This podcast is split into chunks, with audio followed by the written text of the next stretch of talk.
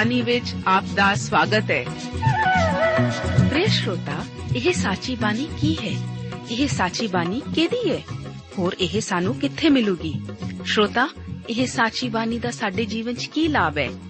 ਇਹਦਾ ਸਾਡੇ ਜੀਵਨ 'ਚ ਕੀ ਮੋਲ ਹੈ? ਇਹ ਸਾਰੇ ਪ੍ਰਸ਼ਨਾਂ ਦਾ ਉੱਤਰ ਸਾਨੂੰ ਇੱਕੋ ਹੀ ਜਗ੍ਹਾ 'ਚ ਲੱਭ ਸਕਦਾ ਹੈ। ਹੋਰ ਉਹ ਹੈ ਜੀਵਿਤ ਵਚਨ ਧਰਮ ਸ਼ਾਸਤਰ ਬਾਈਬਲ।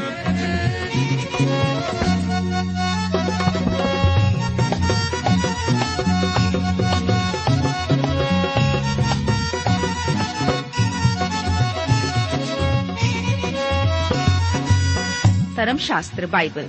ਉਹੀ ਜੀਵਿਤ ਵਚਨ ਦਾ ਅਸੀਂ ਇਸ ਕਾਰਜਕ੍ਰਮ ਵਿੱਚ ਅਧਿਐਨ ਕਰਾਂਗੇ।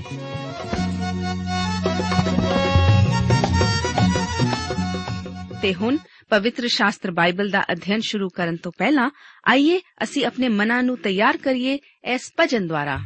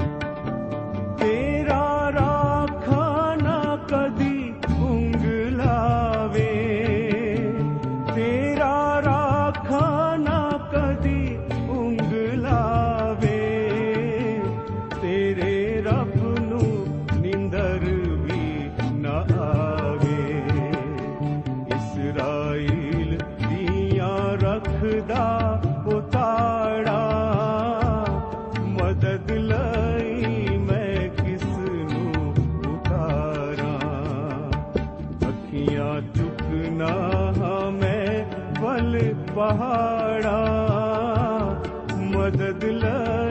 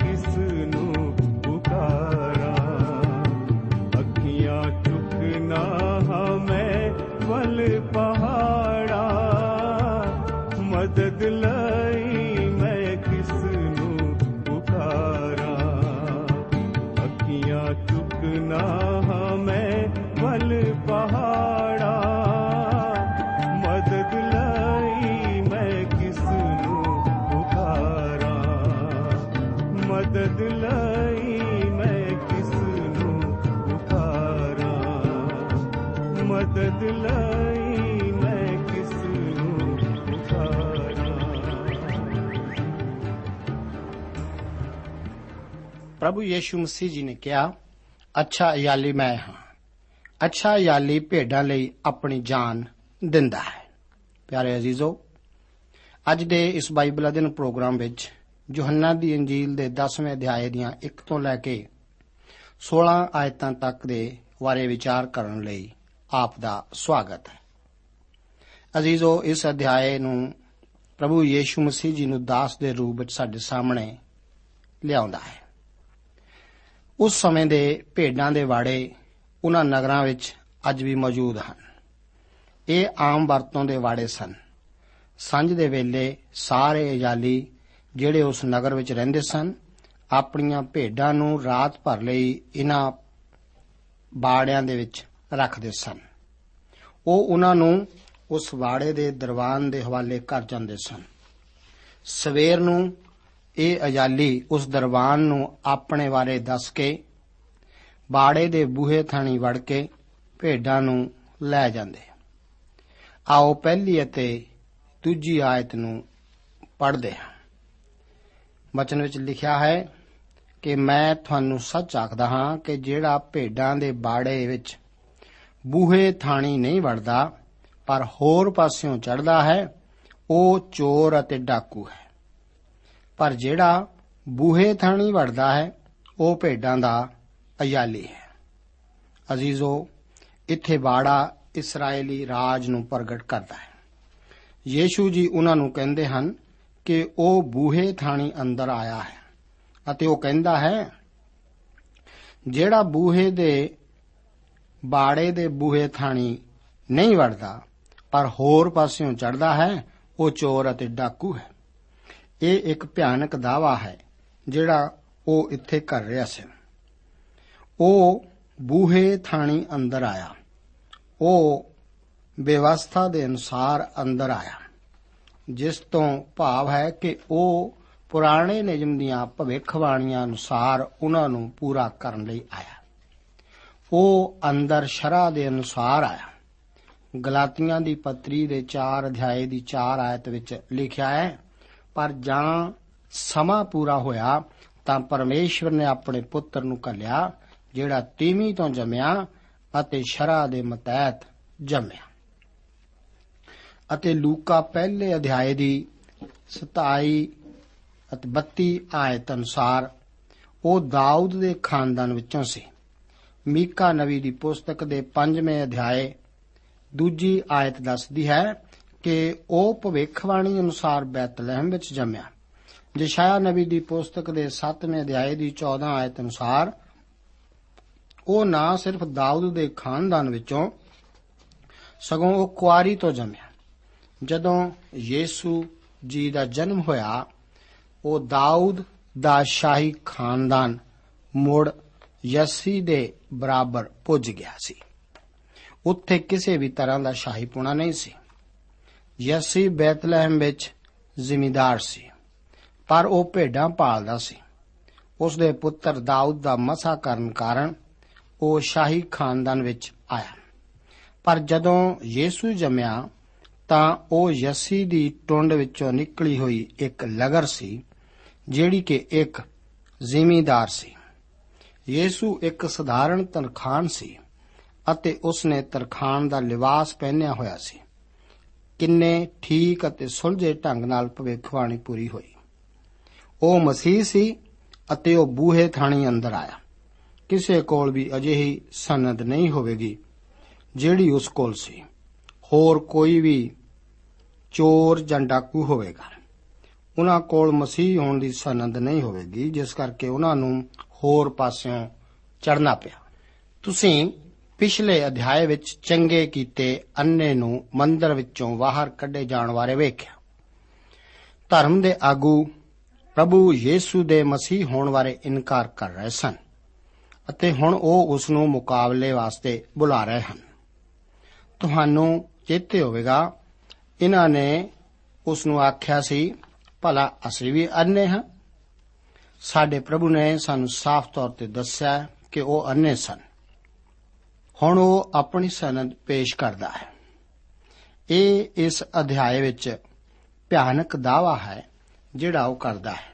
ਇਸਰਾਇਲ ਭੇਡਾਂ ਦਾ ਵਾੜਾ ਹੈ ਅਤੇ ਯੀਸ਼ੂ ਅੱਛਾ ਅਯਾਲੀ ਹੈ। ਆਓ ਤੀਸਰੀ ਆਇਤ ਨੂੰ ਵਿਚਾਰ ਲਈ ਪੜ੍ਹਦੇ ਹਾਂ। ਲਿਖਿਆ ਹੈ, ਉਹਦੇ ਲਈ ਦਰਵਾਨ ਖੋਲ ਦਿੰਦਾ ਹੈ ਅਤੇ ਭੇਡਾਂ ਉਸ ਦਾ ਬੋਲ ਸੁਣਦੀਆਂ ਹਨ ਅਤੇ ਉਹ ਆਪਣੀਆਂ ਭੇਡਾਂ ਨੂੰ ਨਾਉ ਲੈ ਲੈ ਕੇ ਬੁਲਾਉਂਦਾ ਹੈ ਔਰ ਉਹਨਾਂ ਨੂੰ ਬਾਹਰ ਲੈ ਜਾਂਦਾ ਹੈ। ਅਜ਼ੀਜ਼ੋ, ਦਰਬਾਨ ਕਿਸ ਨੂੰ ਪ੍ਰਗਟ ਕਰਦਾ ਹੈ? ਦਰਬਾਨ ਪਵਿੱਤਰ ਆਤਮਾ ਹੈ। ਪਰਮੇਸ਼ਵਰ ਦਾ ਆਤਮਾ ਯੀਸੂ ਤੇ ਉਤਰਿਆ ਅਤੇ ਜੋ ਕੁਝ ਵੀ ਉਸਨੇ ਕੀਤਾ ਪਰਮੇਸ਼ਵਰ ਦੇ ਆਤਮਾ ਦੀ ਸ਼ਕਤੀ ਨਾਲ ਕੀਤਾ। ਪਵਿੱਤਰ ਆਤਮਾ ਉਸ ਦੀਆਂ ਭੇਡਾਂ ਦੇ ਕੰਨਾਂ ਨੂੰ ਖੋਲ ਰਿਹਾ ਸੀ ਤਾਂ ਜੋ ਉਹ ਉਸ ਦਾ ਬੋਲ ਸੁਣ ਸਕਣ।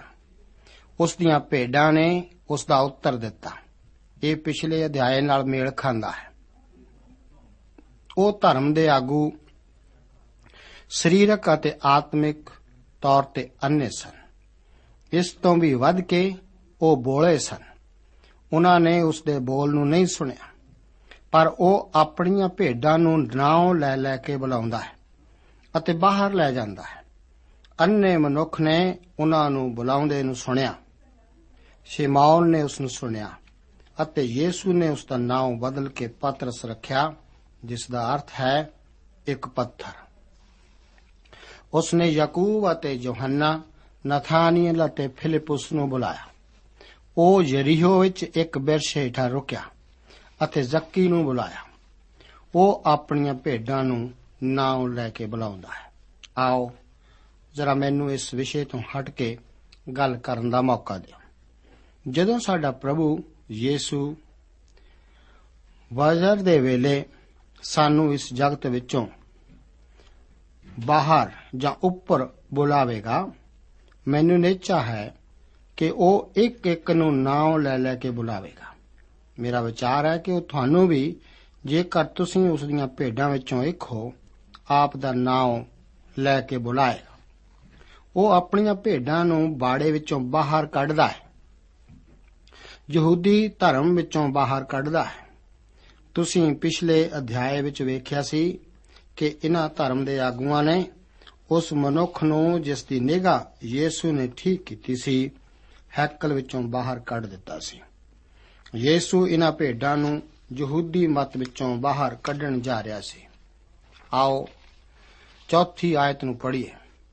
ਜਦ ਉਹ ਆਪਣੀਆਂ ਸਾਰੀਆਂ ਭੇਡਾਂ ਨੂੰ ਕੱਢ ਚੁੱਕਦਾ ਹੈ, ਤਾਂ ਉਹਨਾਂ ਦੇ ਅੱਗੇ ਅੱਗੇ ਤੁਰ ਪੈਂਦਾ ਹੈ ਅਤੇ ਭੇਡਾਂ ਉਸ ਦੇ ਮਗਰ ਮਗਰ ਲੱਗੀਆਂ ਜਾਂਦੀਆਂ ਹਨ। ਕਿਉਂ ਜੋ ਉਹ ਉਸ ਦੀ ਆਵਾਜ਼ ਸੁਣਦੀਆਂ ਹਨ। ਅਜ਼ੀਜ਼ੋ, ਜਦੋਂ ਮੈਂ ਬੈਤਲਹਿਮ ਦੇ ਲਾਗੇ ਸੀ, ਤਾਂ ਮੈਂ ਭੇਡਾਂ ਦੇ ਬਾੜਿਆਂ ਨੂੰ, ਜਿਹੜੇ ਅਜੇ ਵੀ ਇਸਰਾਇਲ ਹੋ ਰਹੇ ਸਨ। ਉਹਨਾਂ ਨੂੰ ਵੇਖਣ ਵਿੱਚ ਕੁਝ ਸਮਾਂ ਰੁਕਿਆ। ਭੇਡਾਂ ਦਾ ਵਾੜਾ ਇੱਕ ਘੇਰਾ ਹੁੰਦਾ ਹੈ, ਜਿੱਥੇ ਅਯਾਲੀ ਆਪਣੀਆਂ ਭੇਡਾਂ ਨੂੰ ਰਾਤ ਭਰ ਲਈ ਰੱਖਦੇ ਹਨ। ਦਰਬਾਨ ਕੋਲ ਇਹਨਾਂ ਦੀ ਜ਼ਿੰਮੇਵਾਰੀ ਹੁੰਦੀ ਹੈ। ਉਸ ਤੋਂ ਬਾਅਦ ਅਯਾਲੀ ਆਪਣੇ ਬਿਸਤਰਿਆਂ ਵਿੱਚ ਰਾਤ ਬਿਤਾਉਂਦੇ ਹਨ। ਜਦੋਂ ਉਹ ਸਵੇਰੇ ਭੇਡਾਂ ਦੇ ਵਾੜੇ ਤੇ ਆਉਂਦਾ ਹੈ, ਤਾਂ ਉਸ ਦੀਆਂ ਭੇਡਾਂ ਬਾਕੀ ਭੇਡਾਂ ਵਿੱਚ ਰਲ ਗਈਆਂ ਹੁੰਦੀਆਂ ਹਨ। ਉੱਥੇ ਭੇਡਾਂ ਦੀ ਕੋਈ ਨਸਲ ਜਾਂ ਉਹਨਾਂ ਉੱਤੇ ਕੋਈ ਨਿਸ਼ਾਨ ਨਹੀਂ ਲੱਗਿਆ ਹੁੰਦਾ। ਉਹ ਕਿਸ ਤਰ੍ਹਾਂ ਆਪਣੀਆਂ ਨੂੰ ਲੱਭਦਾ ਹੈ? ਜਿਹੜੀਆਂ ਉਹਤੀਆਂ ਹਨ, ਉਹ ਉਹਨਾਂ ਨੂੰ ਨਾਮ ਲੈ ਕੇ ਬੁਲਾਉਂਦਾ ਹੈ। ਭੇਡਾਂ ਨੂੰ ਜਾਣਨ ਦੀ ਲੋੜ ਨਹੀਂ, ਕਿਉਂਕਿ ਉਹ ਆਪਣੇ ਅਜਾਲੀ ਦੀ ਆਵਾਜ਼ ਨੂੰ ਪਛਾਣਦੀਆਂ ਹਨ। ਜਦੋਂ ਉਹ ਪਹਾੜੀ ਉੱਤੇ ਚੜ੍ਹਨਾ ਸ਼ੁਰੂ ਕਰਦਾ ਹੈ, ਤਾਂ ਉਸ ਦੀਆਂ ਭੇਡਾਂ ਬਾੜੇ ਵਿੱਚੋਂ ਨਿਕਲ ਕੇ ਉਸ ਦੇ ਮਗਰ ਮਗਰ ਜਾਂਦੀਆਂ ਹਨ। ਉਹ ਉਸ ਨੂੰ ਜਾਣਦੀਆਂ ਹਨ। ਸਾਡੇ ਪ੍ਰਭੂ ਜੀ ਕਹਿੰਦੇ ਹਨ ਕਿ ਭੇਡਾਂ ਉਸ ਦੇ ਮਗਰ ਮਗਰ ਲੱਗੀਆਂ ਆਉਂਦੀਆਂ ਹਨ ਕਿਉਂਕਿ ਉਹ ਉਸ ਦੀ ਆਵਾਜ਼ ਪਛਾਣਦੀਆਂ ਹਨ। ਇਹ ਜਗਤ ਵਿੱਚ ਜਾਣਨ ਵਾਲੀ ਸਭ ਤੋਂ ਹੈਰਾਨਗੀ ਭਰੀ ਗੱਲ ਹੈ ਕਿ ਜਦੋਂ ਅਸੀਂ ਪਰਮੇਸ਼ਰ ਦੇ ਵਚਨ ਨੂੰ ਦੇ ਰਹੇ ਹਾਂ, ਤਾਂ ਯੀਸੂ ਆਪਣੀਆਂ ਭੇਡਾਂ ਨੂੰ ਬੁਲਾ ਰਿਹਾ ਹੈ। ਪਰਮੇਸ਼ਰ ਦਾ ਆਤਮਾ ਦਰਵਾਨ ਦੀ ਤਰ੍ਹਾਂ ਖੋਲਦਾ ਹੈ ਅਤੇ ਭੇਡਾਂ ਸੁਣਦੀਆਂ ਹਨ। ਸਾਡਾ ਪ੍ਰਭੂ ਆਪਣੀਆਂ ਭੇਡਾਂ ਨੂੰ ਕਰਮਕਾਂਡ ਤੋਂ ਬਾਹਰ ਕੱਢਦਾ ਹੈ। ਅਤੇ ਉਹਨਾਂ ਕਲੀਸਿਆਵਾਂ ਵਿੱਚੋਂ ਜਿੱਥੇ ਉਹਨਾਂ ਨੂੰ ਪੂਰੀ ਖੁਰਾਕ ਨਹੀਂ ਮਿਲਦੀ, ਉਹ ਉਸ ਦੇ ਮਗਰ ਹੋ ਜਾਣਗੀਆਂ। ਤੁਸੀਂ ਕਦੇ ਵੀ ਲਗਾਤਾਰ ਪਰਮੇਸ਼ਵਰ ਦੀਆਂ ਭੇਡਾਂ ਨੂੰ ਮੂਰਖ ਨਹੀਂ ਬਣਾ ਸਕਦੇ। ਇਹ ਸੱਚ ਹੈ ਕਿ ਕੁਝ ਸਮੇਂ ਦੇ ਲਈ ਭੇਡਾਂ ਕਰਮਕਾਂਡ ਵਿੱਚ ਫਸ ਜਾਣ। ਜਾਂ ਕੋਈ ਉਸ ਨੂੰ ਪਰਮਾ ਕੇ ਰੱਖੇ, ਪਰ ਉਹ ਆਪਣੇ ਅਯਾਲੀ ਦੀ ਆਵਾਜ਼ ਨੂੰ ਪਛਾਣਦੀ ਹੈ। ਅਫਸੋਸ ਕਈ ਪ੍ਰਚਾਰਕ ਸਚਾਈ ਲਈ ਖੜੇ ਹੋਣ ਤੋਂ ਡਰਦੇ ਹਨ। ਪਰ ਜਦੋਂ ਵੀ ਕੋਈ ਪ੍ਰਭੂ ਦੇ ਵਚਨ ਨੂੰ ਸੁਣਾਉਂਦਾ ਹੈ, ਤਾਂ ਭੇਡ ਉਸ ਨੂੰ ਸੁਣਦੀ ਹੈ। ਅਸੀਂ ਉਸ ਦੇ ਉੱਤੇ ਨਿਰਭਰ ਹੋ ਸਕਦੇ ਹਾਂ, ਕਿਉਂਕਿ ਸਾਡੇ ਪ੍ਰਭੂ ਨੇ ਇਸੇ ਅਧਿਆਏ ਦੀ 27 ਆਇਤ ਵਿੱਚ ਕਿਹਾ ਹੈ, ਮੇਰੀਆਂ ਭੇਡਾਂ ਮੇਰੀ ਆਵਾਜ਼ ਸੁਣਦੀਆਂ ਹਨ। ਆਓ ਪੰਜਵੀਂ ਆਇਤ ਨੂੰ ਪੜ੍ਹੀਏ। ਉਹ ਪਰਾਏ ਦੇ ਮਗਰ ਕਦੇ ਨਾ ਜਾਣਗੀਆਂ। ਸਗੋਂ ਉਸ ਤੋਂ ਨਸ ਜਾਣਗੀਆਂ ਕਿਉਂਕਿ ਪਰਾਇਆ ਚਿੰਤਾ ਨਾ ਕਰਦਾ। ਕਾਰਨ ਇਹ ਕਿ ਜੇਕਰ ਉਹ ਉਸ ਦੀ ਆਵਾਜ਼ ਨੂੰ ਨਹੀਂ ਸੁਣਦੀਆਂ, ਤਾਂ ਇਸ ਦਾ ਅਰਥ ਇਹ ਹੋਇਆ ਕਿ ਉਹ ਉਸ ਦੀਆਂ ਭੇਡਾਂ ਨਹੀਂ ਹਨ। ਜਿੱਥੇ ਕਿਤੇ ਅਸੀਂ ਲੋਕਾਂ ਨੂੰ ਪਰਮੇਸ਼ਰ ਦਾ ਵਚਨ ਸੁਣਨ ਲਈ ਉਤਸ਼ਾਹਿਤ ਵੇਖਦੇ ਹਾਂ, ਉਹ ਉਸ ਦੀਆਂ ਭੇਡਾਂ ਹਨ। ਆਓ ਛੇਵੀਂ ਆਇਤ ਨੂੰ ਪੜ੍ਹਦੇ ਹਾਂ। ਯੀਸ਼ੂ ਨੇ ਇਹ ਦ੍ਰਿਸ਼ਟਾਂਤ ਉਹਨਾਂ ਨੂੰ ਆਖਿਆ, ਪਰ ਉਹ ਨਾ ਸਮਝੇ। ਭਈ ਇਹ ਕੀ ਗੱਲਾਂ ਹਨ ਜਿਹੜੀਆਂ ਉਹ ਸਾਨੂੰ ਆਖਦਾ ਹੈ। ਸ਼ਬਦ ਦ੍ਰਿਸ਼ਟਾਂਤ ਅਸਲ ਵਿੱਚ ਠੀਕ ਅਨੁਵਾਦ ਨਹੀਂ ਹੈ। ਯੂਨਾਨੀ ਸ਼ਬਦ ਦ੍ਰਿਸ਼ਟਾਂਤ ਲਈ ਪੈਰਾਬੋਲੇ ਹੈ ਅਤੇ ਇਸ ਆਇਤ ਵਿੱਚ ਪਾਰੋਇਮੀਆ ਸ਼ਬਦ ਦਾ ਪ੍ਰਯੋਗ ਕੀਤਾ ਗਿਆ ਹੈ, ਜਿਸ ਦਾ ਅਸਲ ਅਰਥ ਹੁੰਦਾ ਹੈ ਕੋਈ ਮਿਸਾਲ ਦੇਣਾ। ਯੋਹੰਨਾ ਦੀ ਇੰਜੀਲ ਸਾਡੇ ਪ੍ਰਭੂ ਦੇ ਕਿਸੇ ਵੀ ਦ੍ਰਿਸ਼ਟਾਂਤ ਬਾਰੇ ਨਹੀਂ ਦੱਸਦੀ। ਇਹ ਇੰਜੀਲ ਹਕੀਕਤਾਂ ਜਾਂ ਮਿਸਾਲਾਂ ਦਾ ਹੀ ਵੇਰਵਾ ਦਿੰਦੀ ਹੈ, ਜਿਵੇਂ ਕਿ ਜਗਤ ਦਾ ਚਾਨਣ ਮੈਂ ਹਾਂ, ਜੀਵਨ ਦੀ ਰੋਟੀ ਮੈਂ ਹਾਂ। ਇਹ ਦ੍ਰਿਸ਼ਟਾਂਤ ਨਹੀਂ ਹਨ, ਪਰ ਇਹ ਸਾਨੂੰ ਪਰਮੇਸ਼ਰ ਦੇ ਵਿਸ਼ੇ ਵਿੱਚ ਸਮਝਾਉਣ ਦਾ ਤਰੀਕਾ ਹਨ। ਇਸ ਵਿਸ਼ੇ ਦੇ ਉੱਤੇ ਚਾਨਣ ਪਾਉਂਦੇ ਹਨ ਤਾਂ ਜੋ ਅਸੀਂ ਸਾਫ਼ ਤੌਰ ਤੇ ਵੇਖ ਸਕੀਏ। ਇਸ ਲਈ ਇਹ ਆਇਤ ਇਸ ਤਰ੍ਹਾਂ ਪੜ੍ਹੀ ਜਾਣੀ ਚਾਹੀਦੀ ਹੈ। ਯੀਸ਼ੂ ਨੇ ਇਹ ਮਿਸਾਲ ਉਹਨਾਂ ਨੂੰ ਦਿੱਤੀ, ਪਰ ਉਹ ਨਾ ਸਮਝੇ ਕਿ ਉਹ ਕੀ ਕਹਿ ਰਿਹਾ ਹੈ। ਜਿਸ ਤਰ੍ਹਾਂ ਉਸਨੇ ਕਿਹਾ ਕਿ ਉਹ ਅੰਨੇ ਸਨ ਸਾਡੇ ਪ੍ਰਭੂ ਨੇ ਇਹ ਵੀ ਕਿਹਾ, ਜਿਹਦੇ ਕੰਨ ਹੋਣ ਸੋ ਸੁਣੇ। ਇਹ ਹੋ ਸਕਦਾ ਹੈ ਕਿ ਕੰਨ ਹੋਣ ਅਤੇ ਫੇਰ ਵੀ ਨਾ ਸੁਣੇ। ਉਹ ਇਸ ਨੂੰ ਸੁਣਦੇ ਹਨ, ਪਰ ਇਸ ਤਰ੍ਹਾਂ ਕਿ ਇਹ ਪਰਮੇਸ਼ਰ ਦਾ ਵਚਨ ਹੈ, ਜਿਹੜਾ ਕਿ ਜ਼ਰੂਰੀ ਹੈ। ਪਿਆਰੇ ਅਜ਼ੀਜ਼ੋ, ਤੁਸੀਂ ਇਸ ਨੂੰ ਕਿਸ ਤਰ੍ਹਾਂ ਸੁਣਦੇ ਹੋ? ਇਹ ਜ਼ਰੂਰੀ ਹੈ। ਤੁਸੀਂ ਇਸ ਨੂੰ ਪਰਮੇਸ਼ਰ ਦਾ ਵਚਨ ਕਰਕੇ ਸੁਣਦੇ ਹੋ ਜਾਂ ਮਨੁੱਖ ਦਾ? ਆਓ 7ਵੀਂ ਅਤੇ 8ਵੀਂ ਆਇਤ ਨੂੰ ਪੜ੍ਹੀਏ। ਇਸ ਲਈ ਯੀਸ਼ੂ ਨੇ ਫੇਰ ਉਹਨਾਂ ਨੂੰ ਆਖਿਆ ਮੈਂ ਤੁਹਾਨੂੰ ਸੱਚ-ਸੱਚ ਆਖਦਾ ਹਾਂ, ਜੋ ਭੇਡਾਂ ਦਾ ਬੂਹਾ ਮੈਂ ਹਾਂ। ਸਭ ਜਿੰਨੇ ਮੇਥੋਂ ਅੱਗੇ ਆਏ, ਸੋ ਚੋਰ ਅਤੇ ਡਾਕੂ ਹਨ, ਪਰ ਭੇਡਾਂ ਨੇ ਉਹਨਾਂ ਦੀ ਨਾ ਸੁਣੀ। ਅਜ਼ੀਜ਼ੋ, ਇੱਥੇ ਉਹ ਇੱਕ ਹੋਰ ਮਿਸਾਲ ਦਿੰਦਾ ਹੈ। ਉਸਨੇ ਭੇਡਾਂ ਦੇ ਬਾੜੇ ਦੇ ਬੂਹੇ ਬਾਰੇ ਦੱਸਿਆ। ਅਤੇ ਜਿੱਥੇ ਉਹ ਥੋੜਾ ਅੱਗੇ ਵਧਿਆ ਹੋਇਆ ਕਹਿੰਦਾ ਹੈ, ਉਹ ਭੇਡਾਂ ਦਾ ਬੂਹਾ ਮੈਂ ਹਾਂ। ਪ੍ਰਭੂ ਯੀਸ਼ੂ ਮਸੀਹ ਉਹਨਾਂ ਲਈ ਬੂਹਾ ਹੈ, ਜਿਹੜੇ ਇਸਰਾਇਲ ਤੋਂ ਬਾਹਰ ਆ ਰਹੇ ਸਨ। ਉਹਨਾਂ ਨੇ ਅੰਨੇ ਮਨੁੱਖ ਨੂੰ ਹੈਕਲ ਤੋਂ ਭੇਡਾਂ ਦੇ ਵਾੜੇ ਤੋਂ ਬਾਹਰ ਕੱਢਿਆ ਸੀ। ਉਸੇ ਵੇਲੇ ਪ੍ਰਭੂ ਯੀਸ਼ੂ ਜੀ ਉਸ ਕੋਲ ਆਏ ਤੇ ਆਪਣੇ ਆਪ ਨੂੰ ਉਸ ਉੱਤੇ ਪ੍ਰਗਟ ਕੀਤਾ।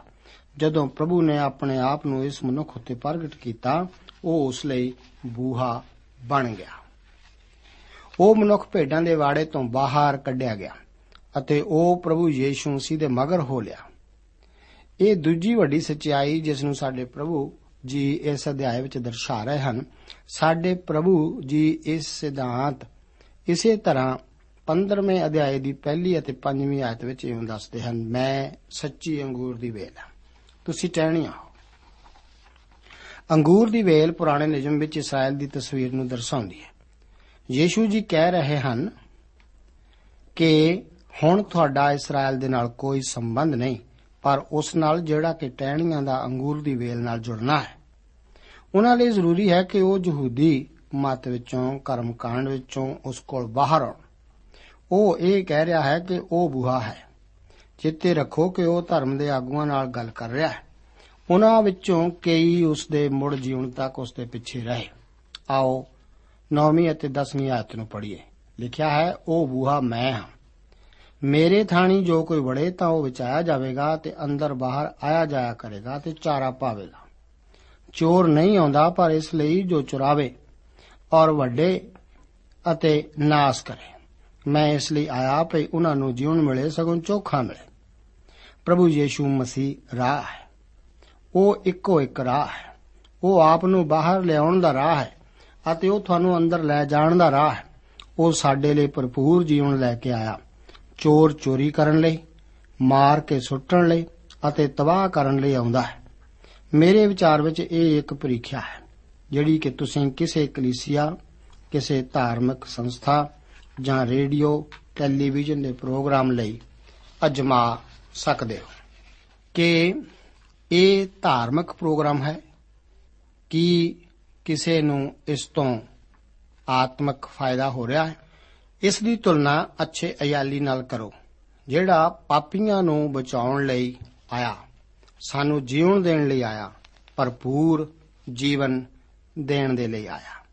ਇੱਥੇ ਇਸ ਹਿੱਸੇ ਦੇ ਉੱਤੇ ਕੁਝ ਵਿਚਾਰ ਮੈਂ ਦੇਣਾ ਚਾਹੁੰਦਾ ਹਾਂ।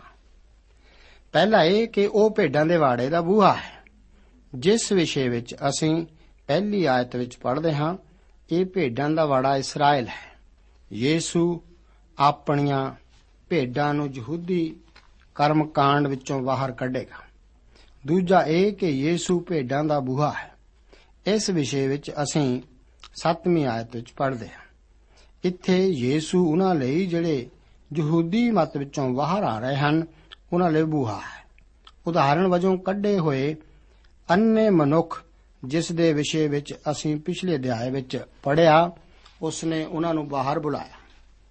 ਰਸੂਲਾਂ ਦੇ ਕਰਤੱਵ ਦੂਸਰੇ ਅਧਿਆਏ ਦੀ 40ਵੀਂ ਆਇਤ ਵਿੱਚ ਲਿਖਿਆ ਹੈ, ਆਪਣੇ ਆਪ ਨੂੰ ਇਸ ਕੱਬੀ ਪੀੜੀ ਕੋਲੋਂ ਬਚਾਓ। ਇਹ ਅਸੀਂ ਤੀਸਰੇ ਅਧਿਆਇਆ ਇਹ ਹੈ ਕਿ ਉਹ ਬੂਹਾ ਹੈ। ਜਿਵੇਂ ਕਿ ਅਸੀਂ 9ਵੀਂ ਆਇਤ ਵਿੱਚ ਪੜ੍ਹਦੇ ਹਾਂ, ਯੀਸ਼ੂ ਮਸੀਹ ਯਹੂਦੀਆਂ ਅਤੇ ਪਰਾਈਆਂ ਕੌਮਾਂ ਲਈ ਬੂਹਾ ਹੈ। ਉਹ ਮੁਕਤੀ ਦਾ ਰਾਹ ਹੈ।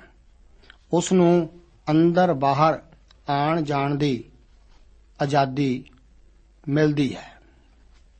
ਅਤੇ ਉਹ ਸਾਨੂੰ ਪਰਮੇਸ਼ਵਰ ਦੇ ਪੁੱਤਰ ਹੋਣ ਦੀ ਇਜਾਜ਼ਤ ਅਤੇ ਆਜ਼ਾਦੀ ਦਿੰਦਾ ਹੈ। ਆਓ 11 ਤੋਂ ਲੈ ਕੇ 13 ਆਇਤਾਂ ਤੱਕ ਦੇ ਵਚਨਾਂ ਨੂੰ ਪੜ੍ਹੀਏ। ਅੱਛਾ ਅਯਾਲੀ ਮੈਂ ਹਾਂ।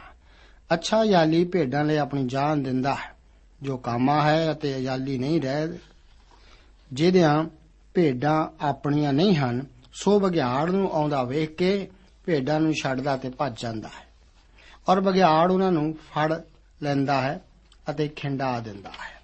ਉਹ ਇਸ ਲਈ ਭੱਜਦਾ ਹੈ ਜੋ ਉਹ ਕਾਮਾ ਹੈ ਅਤੇ ਭੇਡਾਂ ਦੀ ਚਿੰਤਾ ਨਹੀਂ ਕਰਦਾ। ਇਹ ਕਿਸ ਤਰ੍ਹਾਂ ਹੋ ਸਕਦਾ ਹੈ ਕਿ ਪ੍ਰਭੂ ਯੀਸ਼ੂ ਇੱਕੋ ਸਮੇਂ ਵਿੱਚ ਬੂਹਾ ਅਤੇ ਅਜਾਲੀ ਹੈ? ਅਸਲ ਵਿੱਚ ਉਹਨਾਂ ਬਾੜਿਆਂ ਨੂੰ ਕੋਈ ਬੂਹਾ ਨਹੀਂ ਸੀ ਜਿਸ ਨੂੰ ਜਿੰਦਰਾ ਲਾਇਆ ਜਾ ਸਕੇ। ਜਿਹੜਾ ਮਨੁੱਖ ਦਰਬਾਨ ਦਾ ਕੰਮ ਕਰਦਾ ਸੀ, ਉਹ ਉਸ ਦੇ ਬੂਹੇ ਵਿੱਚ ਸੌਂਦਾ ਸੀ, ਜਿਸ ਕਾਰਨ ਉਹ ਇੱਕ ਤਰ੍ਹਾਂ ਬੂਹੇ ਦਾ ਕੰਮ ਕਰਦਾ ਸੀ। ਯੀਸੂ ਨਾ ਸਿਰਫ ਬੂਹਾ ਹੈ, ਉਹ ਅੱਛਾ ਅਜਾਲੀ ਵੀ ਹੈ, ਜਿਹੜਾ ਬੂਹੇ ਵਿੱਚ ਸੌਂਦਾ ਹੈ। ਉਹ ਸੁਦੀਪਕ ਜੀਵਨ ਲਈ ਖੁੱਲਣ ਵਾਲਾ ਬੂਹਾ ਹੈ। ਉਹ ਉਹ ਹੈ ਜਿਹੜਾ ਆਪਣਿਆਂ ਨੂੰ ਬਚਾਉਂਦਾ ਹੈ। ਉਹ ਅੱਛਾ ਅਜਾਲੀ ਵੀ ਹੈ। ਯੀਸੂ ਨੂੰ ਪਰਮੇਸ਼ਰ ਦਾ ਲੇਲਾ ਵੀ ਕਿਹਾ ਗਿਆ ਹੈ।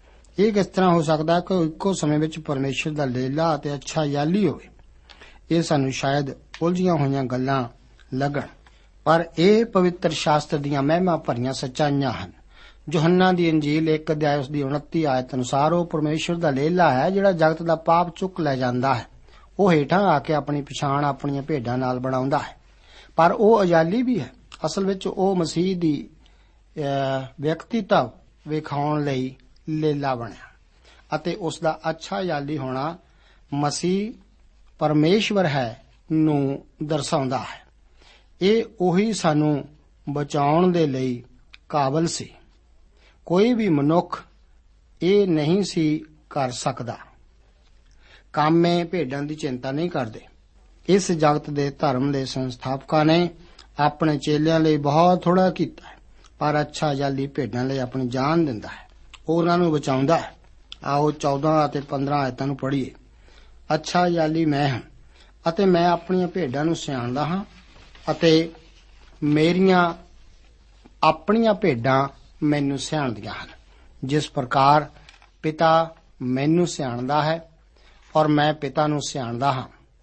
ਮੈਂ ਭੇਡਾਂ ਦੇ ਬਦਲੇ ਆਪਣੀ ਜਾਨ ਦਿੰਦਾ ਹਾਂ। ਇੱਥੇ ਇੱਕ ਅਨੋਖਾ ਰਿਸ਼ਤਾ ਵਿਖਾਇਆ ਗਿਆ ਹੈ। ਉਹ ਆਪਣੀਆਂ ਭੇਡਾਂ ਨੂੰ ਸਿਆਣਦਾ ਹੈ। ਪੌਲਸ ਫਿਲੀਪੀਆਂ ਦੀ ਪੱਤਰੀ ਦੇ ਤੀਜੇ ਅਧਿਆਇ ਦੀ 10ਵੀਂ ਆਇਤ ਵਿੱਚ ਲਿਖਦਾ ਹੈ, ਤਾਂ ਜੋ ਮੈਂ ਉਸ ਨੂੰ ਅਤੇ ਉਸ ਦੇ ਜੀ ਉੱਠਣ ਦੀ ਸ਼ਕਤੀ ਨੂੰ ਜਾਣਾ। ਉਸ ਨੂੰ ਜਾਣਨ ਤੋਂ ਭਾਵ ਉਸ ਨੂੰ ਪਿਆਰ ਕਰਨਾ ਹੈ। ਕਿਸੇ ਨੂੰ ਵੀ ਇਸ ਬਾਰੇ ਜਾਣਨ ਲਈ ਕਿ ਪਰਮੇਸ਼ਰ ਅਯਾਲੀ ਦੇ ਵਿਸ਼ੇ ਵਿੱਚ ਕੀ ਕਹਿੰਦਾ ਹੈ, ਹਿਜ਼ਕੀਅਲ ਦੀ ਪੁਸਤਕ ਦੇ 34 ਅਧਿਆਇ ਨੂੰ ਪੜ੍ਹਨਾ ਚਾਹੀਦਾ ਹੈ। ਇਸ ਗੱਲ ਉੱਤੇ ਧਿਆਨ ਦਿਓ ਕਿ ਉਹ ਤੀਜੀ ਵਾਰ ਇਹ ਕਹਿ ਰਿਹਾ ਹੈ ਕਿ ਉਸ ਦੀਆਂ ਭੇਡਾਂ ਉਸ ਨੂੰ ਜਾਣਦੀਆਂ ਹਨ। ਇੱਥੇ ਇੱਕ ਵੀ ਅਜਿਹਾ ਅਜਾਲੀ ਨਹੀਂ ਜਿਹੜਾ ਆਪਣੀਆਂ ਭੇਡਾਂ ਲਈ ਆਪਣੀ ਜਾਨ ਦੇਵੇ। ਆਓ 16ਵੀਂ ਆਇਤ ਨੂੰ ਪੜ੍ਹੀਏ। ਅਤੇ ਮੇਰੀਆਂ ਹੋਰ ਵੀ ਭੇਡਾਂ ਹਨ ਜਿਹੜੀਆਂ ਇਸ ਵਾੜੇ ਦੀਆਂ ਨੇ। ਮੈਨੂੰ ਚਾਹੀਦਾ ਹੈ ਜੋ ਉਹਨਾਂ ਨੂੰ ਵੀ ਲਿਆਵਾਂ ਔਰ ਉਹ ਮੇਰੀ ਆਵਾਜ਼ ਸੁਣਨਗੀਆਂ ਅਤੇ ਇੱਕੋ ਇੱਜੜ ਅਤੇ ਇੱਕੋ ਅਜਾਲੀ ਹੋਵੇਗਾ। ਤੁਸੀਂ ਦੂਜੇ ਹਿੱਸੇ ਵਿੱਚ ਵੇਖੋ, ਇੱਕੋ ਇੱਜੜ ਤੇ ਇੱਕੋ ਅਜਾਲੀ ਤੋਂ ਭਾਵ ਹੈ ਯਹੂਦੀਆਂ ਅਤੇ ਗੈਰ ਕੌਮਾਂ, ਅਮੀਰਾਂ ਅਤੇ ਗਰੀਬਾਂ ਤੀਵੀਆਂ ਅਤੇ ਮਨੁੱਖਾਂ, ਗੋਰਿਆਂ ਅਤੇ ਕਾਲਿਆਂ, ਗੁਲਾਮਾਂ ਅਤੇ ਆਜ਼ਾਦਾਂ ਹਰੇਕ ਕੌਮ ਅਤੇ ਮੁਲਕ ਦਾ ਇੱਕੋ ਇੱਜੜ ਅਤੇ ਇੱਕੋ ਅਜਾਲੀ ਸਾਡਾ ਪ੍ਰਭੂ ਯੀਸ਼ੂ ਮਸੀਹ ਹੋਵੇਗਾ। ਇਸੇ ਬਾਰੇ ਹੋਰ ਵਧੇਰੇ ਜਾਣਨਾ ਅਗਲੇ ਪ੍ਰੋਗਰਾਮ ਵਿੱਚ ਜਾਰੀ ਰੱਖਾਂਗੇ। ਪ੍ਰਭੂ ਆਪ ਨੂੰ ਅੱਜ ਦੇ ਇਹਨਾਂ ਵਚਨਾਂ ਨਾਲ ਅਸੀਸ ਦੇਵੇ। ਜੈ ਮਸੀਹ ਦੀ।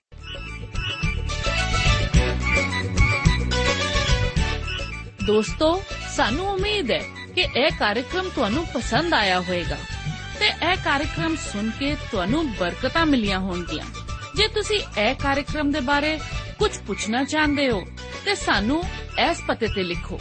Program Sachi Bani, post box number 1715 sector 36 Chandigarh 160036 ਪਤਾ ਇੱਕ ਵਾਰ ਫੇਰ ਸੁਣ ਲਓ।